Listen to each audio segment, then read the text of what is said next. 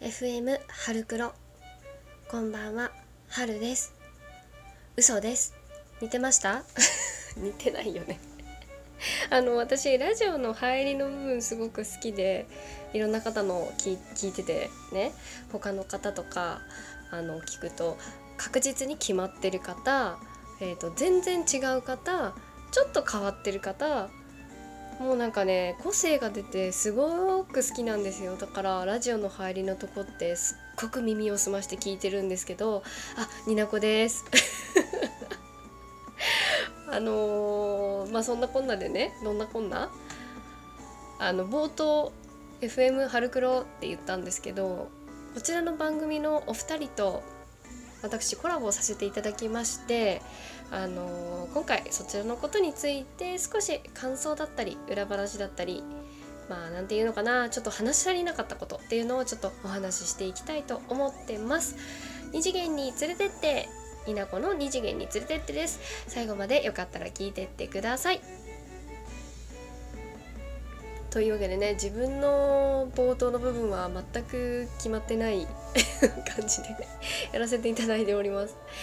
あの私のラジオの方ではコラボの方はえーと、撮らなかったんですけれども FM 春黒。もうゆもうなんていうのかなもう人気トーカーさんですねお二人お二人とも。もともとはお一人ずつでやられてた春さんと黒瀬さんの番組 FM 春黒にお邪魔してきてまいりました。なんだろうね。緊張しました本当に。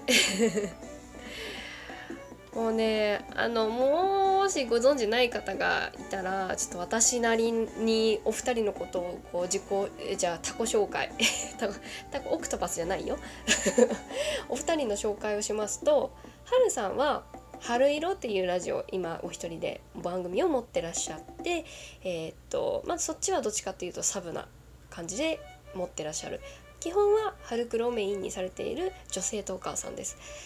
でえー、まあどんな方っていうとね、まあ、皆さんご存知かもしれませんがふわふわ系の可愛い女子です。なんていうのかな本当にね助けたくなる笑わせたくなるそういったこうなんだろうなこう愛情を注ぎたくなるような愛らしい方ですね。ねなんか私なりにねどんな紹介が私っぽいかなと思って考えた私っぽいかなっていう言い方あれですけどあのキャラクターで似てるキャラクターをちょっと2つあげたいなと思ってちょっと儚げなところが「はちみつとクローバー」の原田理香さんに似ててでなんかちょっとしっかりそうだけどおっちょこちょいだけどなんだろう優しくこうフフフって見守ってる感じが「ニューゲーム」っていうアニメの遠山凛ちゃんに似てるなって思ってるよっていうそんなイメージが私にははるさんにはございます。でもう一方こちら男性の黒瀬くんなんですけど黒瀬くんって初めて言った。黒瀬さん。はい。黒瀬氏はねこの人万能エンえなんえ言えない。万能エンエンターテイナーなんですけど めっちゃギリギリだった言ったの今。ね振り振り切りがいい人ですね本当に。冷静でありつつなんかいろんなことを分析してお話をされる方だなっていうのは、まあね、前から思ってたんですけれどももう実際にお話をさせていただいてねはいはいはいこんな感じね。うんこれはモテるっていう感じでした。お二人ともね多分ね表になる方ですね本当に。うん楽しかったです。黒瀬さんはなんだろうな。キャラクターでねちょっと私の思う範囲と私の見ている範囲なんですけどアニメで言うと「君と僕」っていうあの男子高校生の青春アニメがあるんですけどあれのあなんだっけ浅場勇気だったかな？浅場だったかな？ちょっと覚えてないけれども双子のね片割れなんですけどなんかゆるっとしてるんだけど何でも万能にこなすあのオタク要素もあるっていうイケメンくんがいるんですけどあんな感じ。どんな感じ？であのあとなんかちょっとおちょくってくるちょっといじ人をいじってこようとする感じとか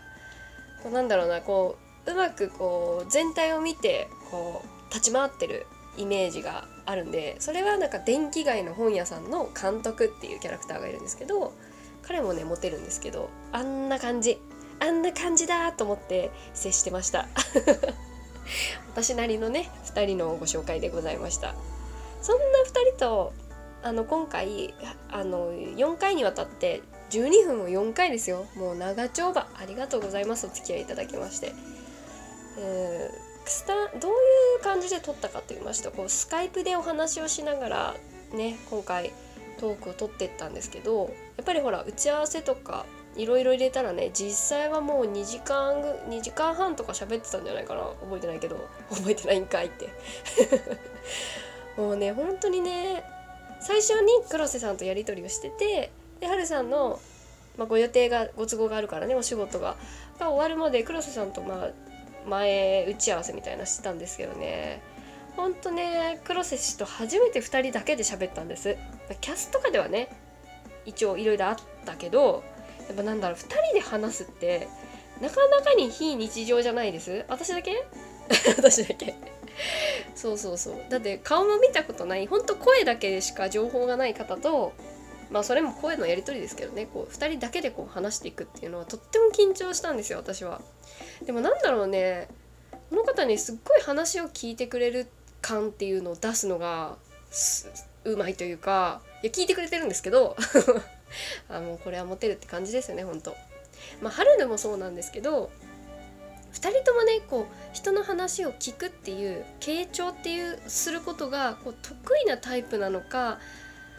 そういった意味でもこう2人は空気感が似ているなって私はこう思いました。オフトークも交えてね。なんだろうな、まあ、たまにね2人ともあれ今一瞬ちょっと聞いてなかったなみたいな時はあったけど。なんかねなんかそういうゆるっとした感じとかもね似ててあすごいなんかね可愛らしい2人だなと思って接しておりました。いやーそういったところにね入っていくの緊張しましたよ本当に。なんだろうななんだろう付き合いそうで付き合わない男女の間に座ってお酒飲んだみたいな気持ちになっちゃった。一人で一人でドキドキしながらね。まあねお二人はねそんな感じではないことと思いますけれどもまあなんか周りがねそうなってほしいみたいな願望でこうね盛り立てちゃってるだけでね、まあ、2人は2人のね好きな人とかいるかもしんないしまあまあまあ自由にね番組を続けていただけたらなと私は思っております。いやーなんかもう嬉しいんですよね。普段からこう引きこもりで一人でこう喋ってる私でコラボもね前前前回あの太陽仮面さんたちとさせ太陽仮面さんたちって言い方悪いね。太陽仮面さんとゲスラさんとさせていただいたんですけれどもやっぱりね撮ったのは自分一人だったんでこれすごく新鮮でした。直接ねリアクションがその場で返ってくるっていうこのコラボの仕方はやっぱりね楽しかったです。違うなって思いました。あの FM ハルクロの方でも少し感想は語ってるんですけどなんだろうねすぐにリアクションがあるっていう感じはねなんだろうねツイキャスともやっぱり違うし本当にね実際に会ってまた話すと違うとは思うんですけど、まあ、生感があるというかなんだろうな伝わってるっていうのがすごく嬉しいですよねやはり。あとねやっぱりなん、はるさんとは少女漫画の話もしたんですけど、何よりね、黒瀬氏がね、情報量が多すぎて、もう、助け舟もね、いっぱい出してもらいましたけど、もうね、黒瀬氏が言うことに、はあ、わかるって何回もなってた。何回もなってた。彼はすごいよね。手広いのよ、情報が。ほんと。うん、なんか、こうね、興奮してね、ほんといけないんですけど、前のめりで話してしまうタイプの人間なんでもうちょっとねかぶらせずにね話せたらなっていう反省点も思いました。まあねこれは今回だけのことじゃないんですよ。普段からね私こうリアルな会話でもこう聞く姿勢がねちょっと足りてないなっていうほんと勉強させてもらいました。ありがとうございました。いやもうね今後ねまた機会があればいろんな方ともうどんな形であれねコラボはね楽しくできたらなとは思っておりますが新しいね一歩を踏み出させていただきましてありがとうございました。ただねもうちょっと少女漫画の話したかったな私緊張しててねネタがもう何にも準備していかないでいってしまったもんだから準備していけばよかった。あの神風怪盗ジャンヌのお話したんですけどジャンヌの話でもうちょっと深めてね千秋くんのこういうとこがかっこいいとかマロンちゃんと千秋くんのラブラブシーンの話とかもしたかったしあのね違うの。あの妖精さんが出てくるんですけどフィンとねアクセスのあの恋愛関係に至らないまでの関係性とかその後の関係性とかの話したかった。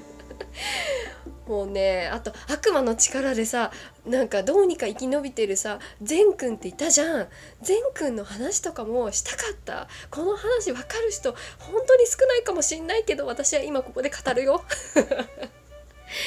うん、あとね違う作品で言うと日高万里さん万里さんかな？マリさんだったっけ？のシリーズで「世界で一番大嫌い」っていう少女漫画があるんですけどあれにの作品のこう兄弟がいっぱい出てくるんですけど兄弟がねこういろいろつな別々で恋愛のお話がこうあるのいろいろ作品出されてた「秋吉家」シリーズの話とかもしたかったし7の、ね、もうちょっと話も深めたかったあの伝説的な回幸子の「わざとだよ」っていうところももうちょっと語ってるんだってて そんなわけで楽しかったよっていう話ですよ。まあねもうちょっと喋り足りなかったんですけれどもまあまた機会があったらお呼びいただけたらね準備をしていきたいなと思っております。というわけでね今回はちょっとバイオリンの曲を選んでみました。聞いてない方は是非 FM ハルクロの方もリンク貼っとくので聞いていただけたら嬉しいです。では最後まで聞いていただいてありがとうございました。になこでした。またね